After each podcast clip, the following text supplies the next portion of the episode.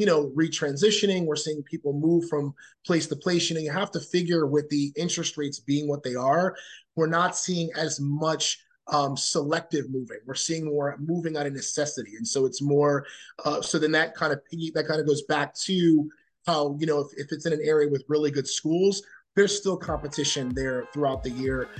Welcome to the Home Buying Podcast with Marat from the Lending Group. Agents grab insights from top industry leaders, explore best practices, and redefine success. Stay ahead, stay informed, and take your real estate career to the next level with Marat. Now let's get started.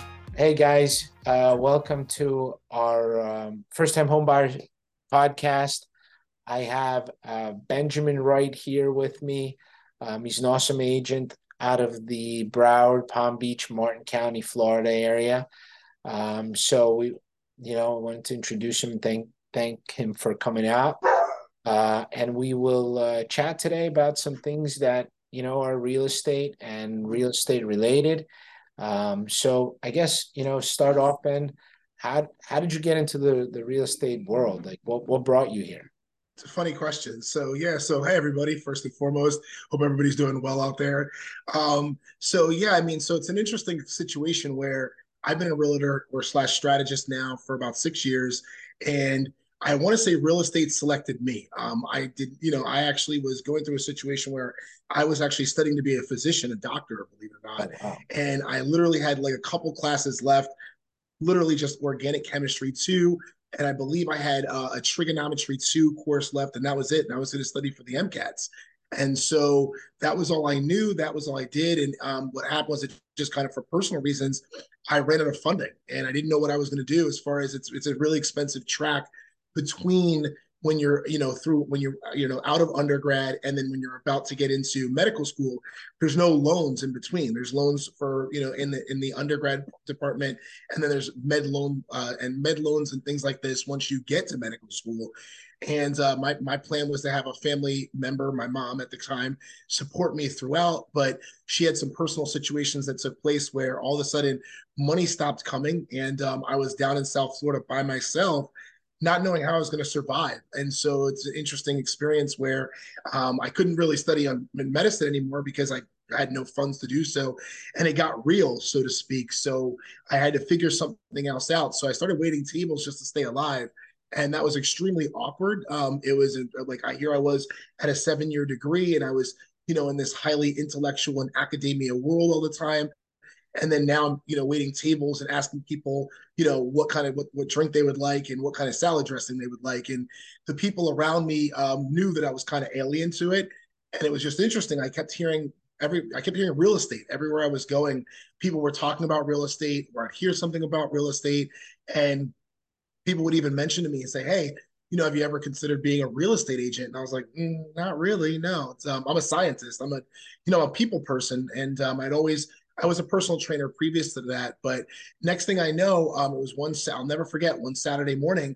I was kind of trying to figure out what, where my life was going, considering there had been so much unexpected change in a very short period of time.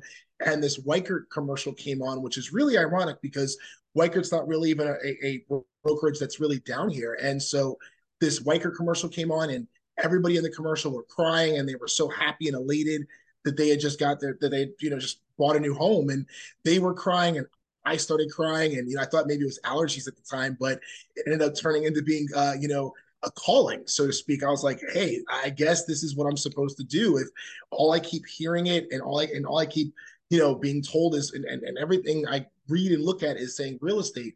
So I started doing some research and started reading about how real estate's the third lo- most luxurious market in the world in Florida um, or should I say, Florida is the most third lo- most luxurious market in the world. And so light bulbs started going off. I started having epiphanies, and I was like, wait, you know, maybe there's something to this. And so I don't know if you believe in manifestation, but it kind of was like law of attraction. I kind of manifested. So I started studying. Um, and it was interesting while I was studying, I started getting a little bit, uh, for, you know, as I was studying for the state exam, I started getting a little bit discouraged because I was like, listen, I was just studying for seven years to be a physician. Now I'm studying to be a real estate agent. And so I remember thinking to myself, you know, am I just going to study things all the time? Like, this is kind of crazy. And uh, while I was studying, I'll never forget, it gets kind of interesting. I started seeing the numbers 333, 444, and 555 every single day um, in that sequence at that time.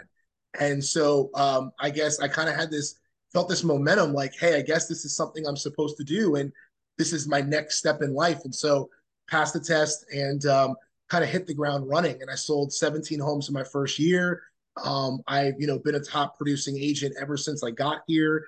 And, um, you know, not even knowing what I'm doing here half the time, um, I kind of, you know, I'm a quick learner and, and I love helping people and I love being a part of people's, you know, you know, life in a very necessary way. Um, and so as a personal trainer years before I went to school, I learned that you really want to be a, uh, you know, a necessity, not a luxury, because we, that was when we went through the 2008, went through a recession.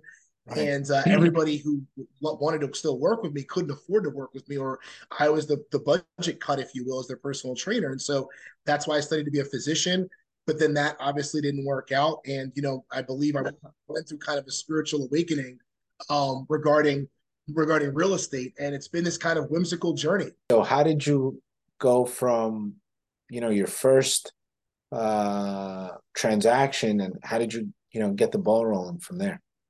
So, um, so I knew that. So basically, not being a natural born Floridian, um, and not necessarily being, uh, you know, homogenous or should I say organic to the to the area. I knew that I was going to have to start off with leads, um, and and I knew that it was going to have I was going to have to start with, you know, brokerage that provided the opportunities. And so it's actually kind of ironic.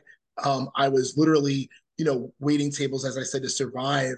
Um, kind of still kind of in this in this hybridized world of like I thought I was going to be a physician, still having a lot of that in my mind, to now saying, okay, I guess I'm going to apply all the years of customer service and you know years of of working with people, um, and so I pretty much signed up with uh, a company called Robert Slack Fine Homes. And um, they are one of the biggest teams in Florida, and they're all about uh, converting online leads. And so I pretty much you know, met everybody through realtor.com. Um, and it was high flying, high volume. I literally within my first week had like six to I think well, somewhere between six and nine showings. And so I told my employer at the time, um, I said, look, I said, you know, I got to kind of, t- I really appreciate this opportunity. Um, I really thank you so much for, you know, for hiring me and, you know, allowing me to work here. But I kind of have to just take this, I, I kind of have to just believe in myself and just go for it. And so I literally quit the. I gave him two weeks, but they were like, "Just it's okay, just go. We we know we get it." Um, and so I, I gave him two weeks, but I just started showing homes right away. Um, and within my first, I want to say 30 to, to 45 days, I went under contract on about 1.3 million, um, and literally was writing contracts where I knew the basics and I knew what how to protect people. I knew what to what you know what I needed to make sure of to make sure nobody was exposed or anything like that. But that was about all I knew, um, and I just relied on myself, you know, loving helping people and, you know, giving everything I had to people. Um, and that's how I was able to, you know, start, you know, being productive, if you will, right from, you know, week three to four. Um, and so it's been this interesting experience where I've just grown exponentially as far as, you know, experience and, um, you know, and, and, uh, and even with perception, um, and even maturity. I mean, being a you know real estate agent is not what everybody thinks it is on you know on HGTV. You know, you really have to mature and you really have to learn, you know, how to work, you know, consistently and diligently and be disciplined. Um, and so, you know, that's really I've learned a lot of skills. I've become a much stronger person, and you know, throughout this process. And I love the people I work for, and I give everything that I have and create you know the ultimate you know experience for them in everything that i do um, and so it becomes this kind of mutual path where i guide them home um, and they become a part of who i am and so i believe it's you know something bigger than just real estate real estate is just kind of the pathway and kind of you know the industry in which it takes place if you will Gotcha. Well, and to your point, how does like let's say I'm a buyer or seller, right? And how do I differentiate, or how do you recommend to differentiate from agent to agent, someone that only knows maybe the basics versus someone like yourself now who's mm-hmm. seasoned, mm-hmm. who's seen, you know, hundreds of transactions and have done so many transactions under their belt and has seen a lot of the things and you know we we never see everything right there's always like yeah. the, the, fun part about our industry whether it's mortgage or real estate every every day or at least once a week something new happens, right? of course. You think you've yeah. seen it all, but you haven't. So how does one differentiate between the two? I think that's a great question. I mean, I think that um, you know, I think that that you want an agent that is obviously going to work well with you, understands who you are as a buyer or a seller and what it is that you need. Um, and I think that, you know, it's a matter of them having some transactional experience. I mean, I would not have said this in, you know, I, I probably would have frowned upon this if somebody had said this in my year one. Um, but what, what in the first couple of years, the transactions were very oscillatory and they were very unstable because I didn't understand, I didn't know all the ins and outs. And, you know, there's a lot of aspects to this where you have to speak to multiple people. It's not just, you know, it's not just working for a buyer or a seller, but I have to know how to coordinate a title company well. I have to know how to coordinate the lender very well and have to, or if a lend, if a mortgage is involved. Um, and, you know, also how do you keep other people in the transaction, like the other agent, you know, motivated and inspired to want to give us a price reduction or give us a credit if needed as you go through inspections. So, you know, I think that you want kind of the um, a kind of a all in, a kind of a comprehensive individual that gets all the phases, understands all the factors, and so they can bring to you the experience that you need, whether you're buying and selling, depending upon whatever market that you're in. Um, and then somebody who really, you know, becomes an extension of you in that in that transaction and really has your back. And, and I think another part of it is you want to work with a, a successful agent. You know, you want to work with somebody who is established because you don't want money to be a, a motivating issue. You don't want, you know, a lot of agents that don't that that haven't sold a lot of properties or worked with a lot of purchases you know they're struggling financially and i know that that plays a big role in how they're going to guide a person you know they may try to push them or they may try to you know, um, you know, suggest that they do something that, you know, that really doesn't isn't really for their best interest, but the agent, you know, wants the transaction, you know, or wants, um, you know, wants the the contract to go a certain way or be a certain way. So, you know, you definitely want to work with somebody who is um, altruistic and selfless and really puts, you know, you as a buyer or you as a seller as the main focus and as the main forefront of what guides the transaction, what guides all the dynamics of that transaction. Awesome, that makes sense. And you think that that's like a, a gut feeling or like a feel, or can you do some research? I mean, obviously you can see how many you can research how many transaction the agent has, and then I guess as you're interviewing agents, uh, you know, what once you get that relationship right, I think that that's mm-hmm. very important. Once you feel yeah that someone is looking out for you like you said and and mm-hmm. and and they're putting your best interest first um is that kind of like the feeling that you you get and then you go with that agent? Is that what you know? Yeah i would i would say so. I mean i would say i would say you don't need to work with the agent in the area that has the most transactions per se. Um, i think as long as a person has has a track record of transactions on a consistent basis. And as long as that you feel like that person you know understands what you're trying to achieve and you know is going to make sure that that that becomes the focal point of where the purchase or where the sale goes um is really is really a part of it. As far as you know if you're listing a property if you're selling a property you know you want to have a you want to have a you know you want to be able to listen to the agent. It's really important. Um you know there's a very small window when you go to list a property of where you're the jewel of the of the mar- uh, you're the jewel in everybody's eyes on the market where you know there's only a 7 to 10 day window period where you really want to try to get under contract within that small little golden period. Um, you know once a listing is sitting on market for 21 30 days it kind of becomes an old listing especially in the south florida region and especially in general. Um, and you actually tend to kind of become a little bit more vulnerable. And so you know, there's definitely some key aspects. You want to become a true, you know, team with your agent and not just pick somebody who's going to just do whatever you tell them to do, but you want to find, you know, a complementary, you know, figure that really, you know, you two can guide and work together to, you know, use, utilize the agent or the strategist's perspective of the market with the specific and personable needs of the customer or client simultaneously and synergistically in a powerful manner. Yeah, no, awesome. And I, I was actually going to ask, it's not necessarily to look for an agent that just does what you tell them to do, because that may not always be beneficial.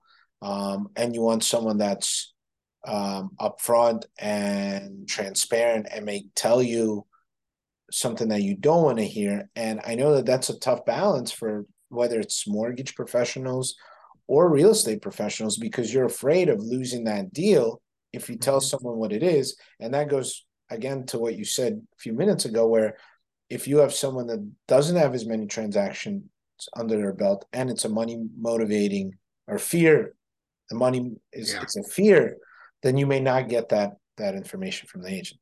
Mhm. Awesome, man. I appreciate that.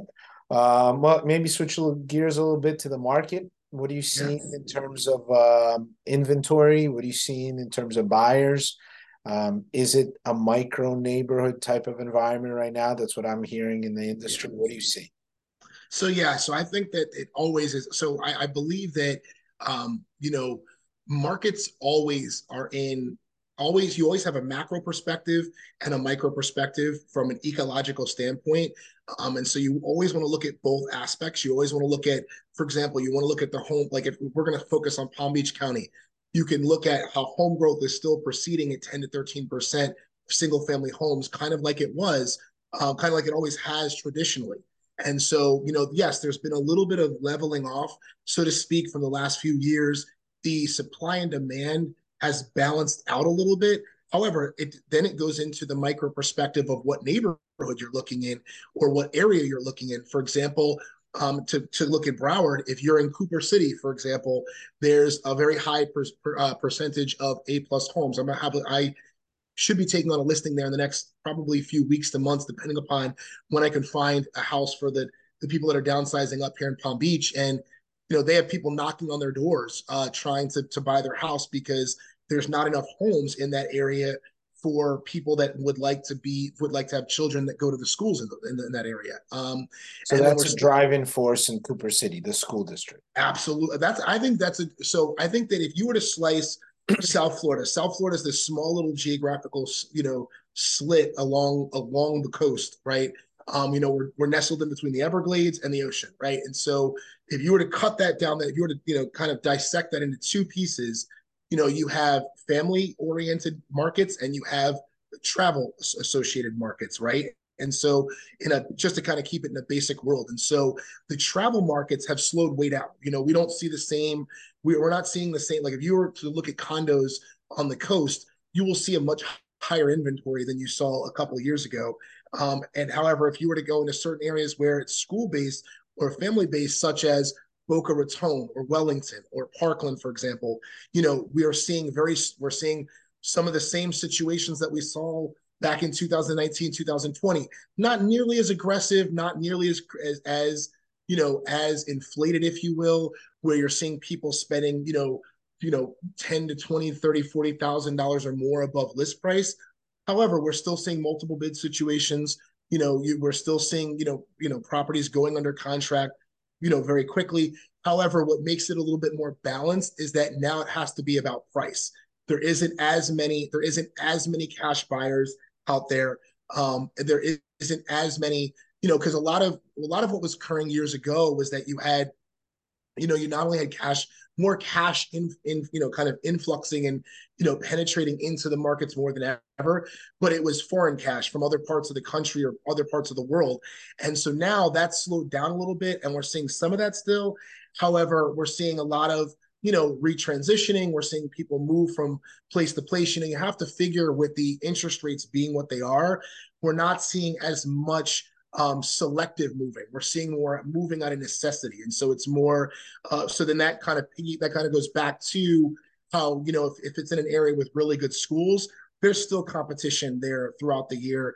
Um, and we're if we're in you know some areas where it's travel associated, where there's always been low inventory, such as in Wellington, for example, near the equestrian areas.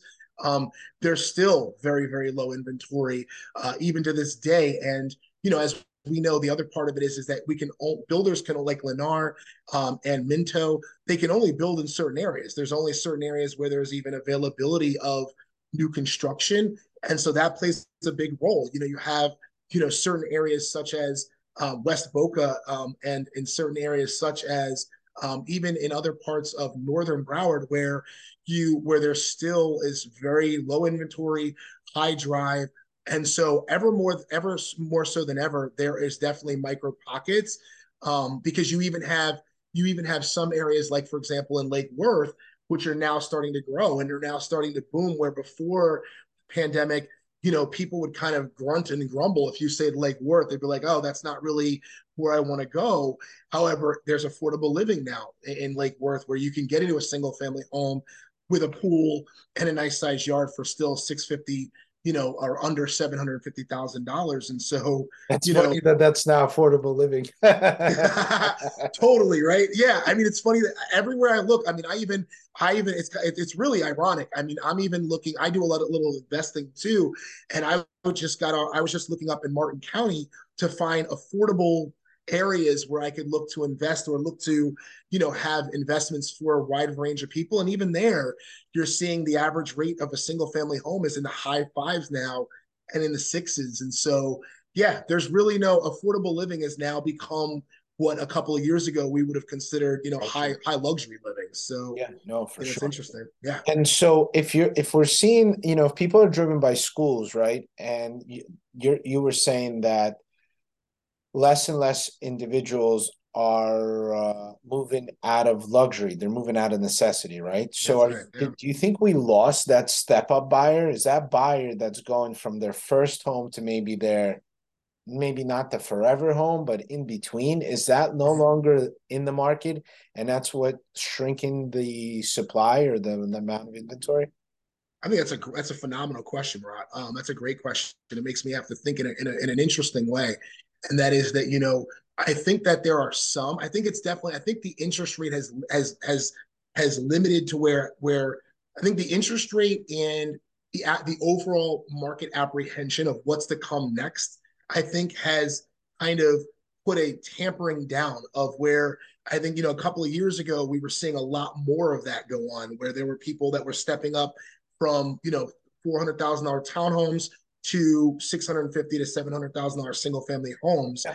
And I think that now again it goes back to necessity. If they if they've had two or three kids in the last few you know few years and they're waking up with you know with with with you know with Power Rangers you know in places they shouldn't and in toys that are you know yeah. you know if they're in an in, in a house where they just can't live and they're driving themselves crazy then they're willing to you know to pony up and do what's needed to go move into a bigger home even with the interest rates being what they are. But I think we're seeing a lot of people that are holding off and waiting and or are enjoying the the last mortgage that they obtained at the price that they obtained it at.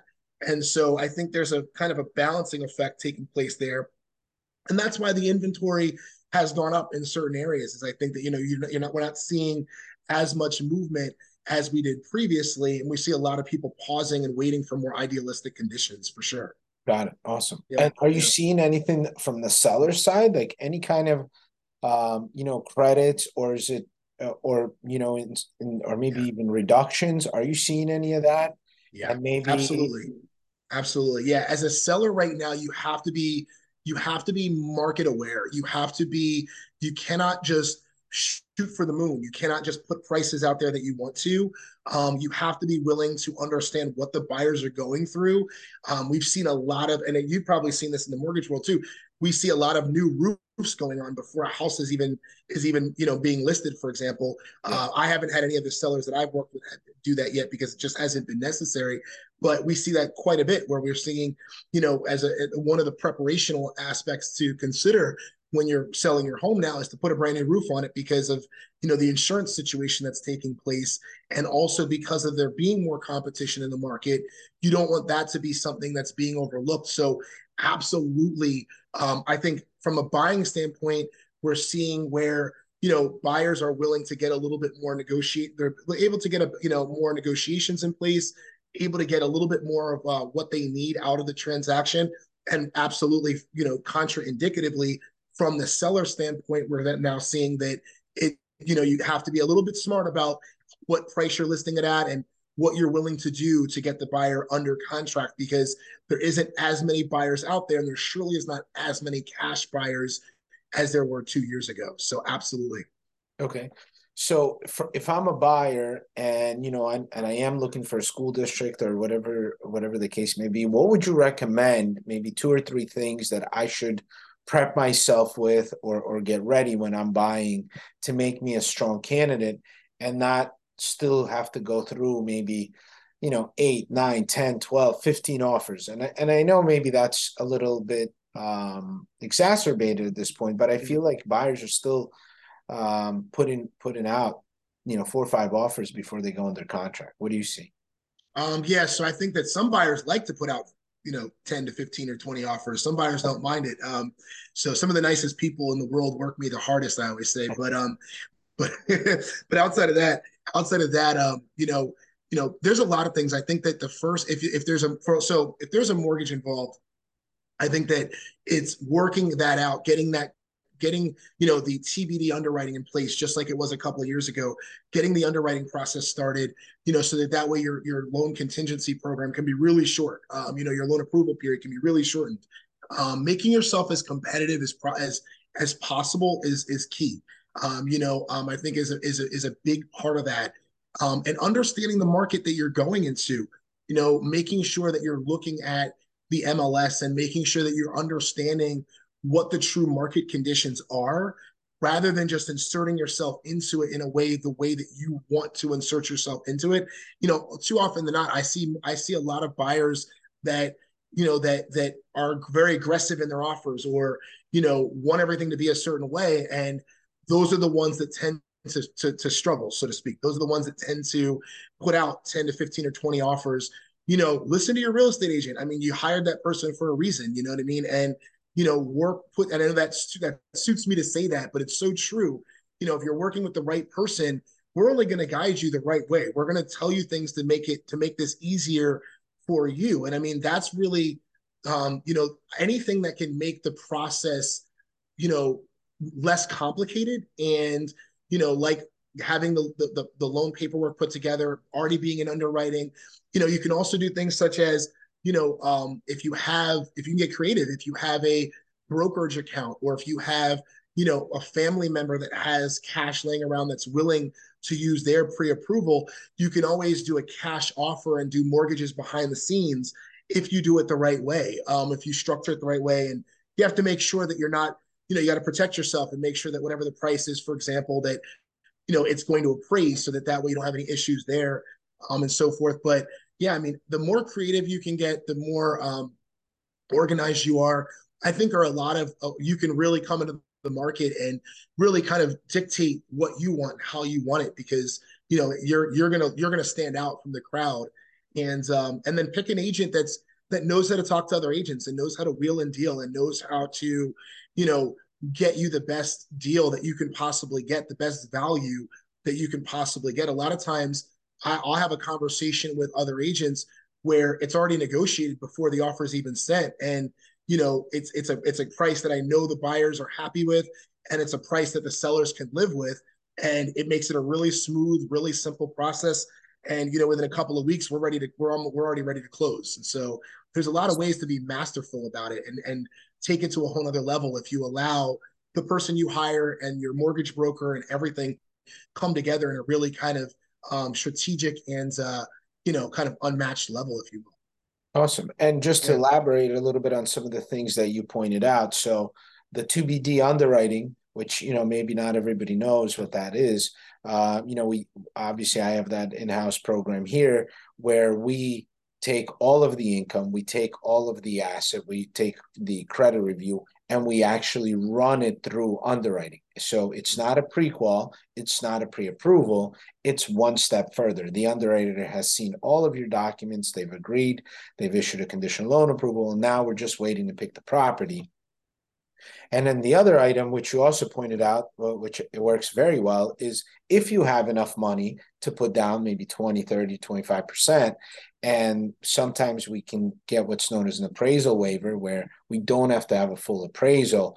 Um, then in that situation, uh, we can combine that with the TBD underwriting approval and issue a same as cash pre-approval. And I think you and I have mm-hmm. done that in the past. Uh, and and it really suited the buyer because yes, they're getting a mortgage, and yes, it's disclosed they're getting a mortgage, but their offer is same as cash, and they don't have a financial contingency. They don't have an appraisal contingency. So essentially, like you said, the the uh, closing date is is shorter, the commitment dates are shorter, and it, it puts them in really a good spot. Yeah, and it uh, also allows them to. It also to elaborate too. It also allows them to to if there's no other competition, it allows you to really negotiate a much better price. Yeah. You know, and if there if there is if there isn't any competition, or if there is competition, it allows you to, to beat out the competition. So it allows you to kind of you have a lot more. I don't want to say I, I hate to use the word control, but you do. I mean, you have a lot more influence on on where the transaction goes, and there's not as many variables that can you know dismay or dissuade uh, you know the progression of, of the the transaction itself. Okay, awesome. Yeah. yeah, thank you for that. Uh, what about if I'm a seller, right? So what can I do? How can I prepare myself as a seller? Uh, whether I'm in in that super hot area or maybe I'm just like in a medium area. Uh, mm-hmm. What what are the three best things you recommend when you're going to listing them? Um, so there's three. I would say that the three best things I recommend is one to um, market your property in an atypical fashion. Um, but that's, I mean, that's kind of always the case, but even more so in today's market. You know, um, one of the things that I'll do is, is we'll do, I, I, do coming soon a lot. I'll put out the property. Okay. I'll make sure, yeah, I put out the property long before, like it's up to about 21 days before you're going to actually list the property. Um, and so, you know, you kind of get a market test. You kind of get an idea because people that are looking in those areas, you'll start to get some traffic. You'll start to get some phone calls. Um, so I highly recommend doing the coming soon and then the first the literally the first couple days time it out to where the first day or so that you're on the market is a weekend where you can have an open house and a lot of times if as long as you're priced accordingly and, and there is a demand for the property a lot of times that's how I'm able to sell a house within less than three to four days. I mean, and and make it seamless where you're not, you don't have a lot of showings, you don't have a lot of floor traffic, you don't have a lot of people coming in um, where, for example, with the open house, we'll do a raffle. Sometimes we'll do, you know, have, you know, drinks and or refreshments, should I say, um, and, you know, maybe some hors d'oeuvres and really make the property stand out. I mean, if you, you know, especially it depends on how much you're willing to do, what the condition is of the property. For example, if you need to put a roof on a house or if the house, if the roof is towards the end of lifespan and, you know, you see in your area that you can that there's a range in the comps, the comparable sales, where you can make a little bit more per se or a little bit less. I, by you know give or take 15 to 30 thousand i highly recommend you know doing the roof putting a brand new roof on the house. And so one you'll stand out from the crowd and two you know the buyers won't have any issues obtaining insurance. And so it's going to be a especially in today's climate those are definitely some things that i highly highly recommend. Um, is you know it's you know staging everything and setting up everything and, and then pricing it pricing it low is something I really and I know that that sounds counterintuitive but you know the more I, again you have this really small window of where your property is the golden goose if you will of the market. And so you can never list a property too low. It's kind of an interesting thing because you'll always have you know either multiple offers or an offer that's at around market price if you go low. If you go too high, um, you can you, you can sit out there and become an older listing and, and you know and and all of a sudden you know all of a sudden you're coming down the price is coming farther and farther down to where it's actually lower than where you you may have been able to sell for ten to twenty thousand dollars higher if you had gone lower from the beginning rather than higher and then have to go lower later. So you know those are definitely you know if you if you put those into the into a combination of how you list the property one you're you're going to stand out from the crowd. Two you're going to you're going to sell within a matter of days. Sometimes i've had properties especially even within the last year we went on coming soon. There was somebody looking in the neighborhood you know we let them we let them you're not supposed to let people in the property while it's coming soon but you know you let the second you you can change it from you know coming soon to active or you know that you are you have that person come in. I had a I had a property up in West Palm that sold for seventeen thousand dollars above list price within less than twenty four hours that way. Awesome, awesome. Yeah. Um, well, let me ask you this: as we're kind of getting uh, closer to wrapping up, where do we find you? How can we get a hold of you? What are what, what's the best way? well, best way to find me is is uh, either through my website, real estate agent Ben. Uh, com or uh, you know obviously email youragentben.com um, or contact me through zillow. I actually have to kind of admit something and that is i'm not a social media person so it's something that i'm i'm really going to be working on in the next year to uh to to to kind of bolster up. But you can also reach i am on facebook. I you know i just i just am terrible with social media. It's not something that is natural to me. Um so through through you obviously they can you know contact me as well. Um and so but yeah through my website um, online through, you know, through Zillow, through Real, Realtor.com is another way. Um, and so, you know, I'm out there if you're looking for me. And, uh, you know, every time somebody brings that up, I'm like, man, I got to, I got to get on that social media thing. I got to work on that. So got to gotta get the QR code. Yeah, absolutely. totally. Awesome, man. Well, is there anything else you want to add to to whether you're a buyer or seller? Any any last words of wisdom, so to speak? No, I mean, I think that you know, I, I think it, it really I, last words of wisdom would just be, you know, um, you know, selects, you know, I don't always go with, you know, what one of the things I've learned is is that there's a lot of heart and a lot of love and compassion in the kind of the middle ground of agents that aren't a big machine, aren't a you know that have like there's a lot of there's a lot of agency a lot of agents and agent teams that do hundreds of transactions out there and they have you know a whole team of people and stuff. And what I've realized, what I've what I've seen is they lose touch. They're they're not as efficient sometimes with with you know their their, their hands aren't on everything. Um, and so you kind of have to work with this person when it comes to this situation or that person when it comes to another situation, which there's no, you know, I'm not I'm not biased. Sometimes that's the great fit, but really find an agent that works best for you and somebody that, you know, is really somebody you connect with and who's going to create the best transaction with you. So there's kind of a balancing there where you don't you want a, you know an agent that has transactional experience, but you're not necessarily going for you know the, the number one agent in the entire area uh, because there's benefits of both worlds. And so just kind of understand it based on what you're looking for. If you want that hands-on experience, if you want, you know, somebody who's going to really get to know who you are, you know, you really are looking for more of that balanced middle middle ground. And then there's benefits of working with, you know, the elite agents. They have certain that are on the top of the, you know, do hundreds and hundreds of transactions. You know, they may have some resources that others don't. Um, but I've seen in my experience where agent, the top agent in the region, actually sold a home lower than what I did because they they were just they just look at it from a statistical standpoint, a numerical standpoint. They don't really understand how they can become more customizable um, and personable. So again, you know, it's really a matter of finding the fit for what you need out of that transaction and letting the agent take it to the highest level possible from there. Awesome, man. Well, yeah. I appreciate you making it out. Um, you know those of us that are listening i, I think you put in uh, a lot of good information into the world and and into hopefully their minds and, and heads. Mm-hmm. and so um, as always man appreciate you coming out. Um, and guys ben's awesome. So if you're in broward dade palm beach county or martin county uh, check Ben out, and soon he'll be on social media. yeah, someday I'm getting there. I'm getting there. I promise. Coming to social media soon. I promise, guys. All right, man. Take care. Appreciate no, it. You too, Marat. Thank Bye. you so much. Bye. That's a wrap for today's home buying podcast with Marat from the Lending Group. Real estate agents keep thriving and stay ahead with expert guidance from Marat. Join us again next time, and together, let's build a successful real estate future.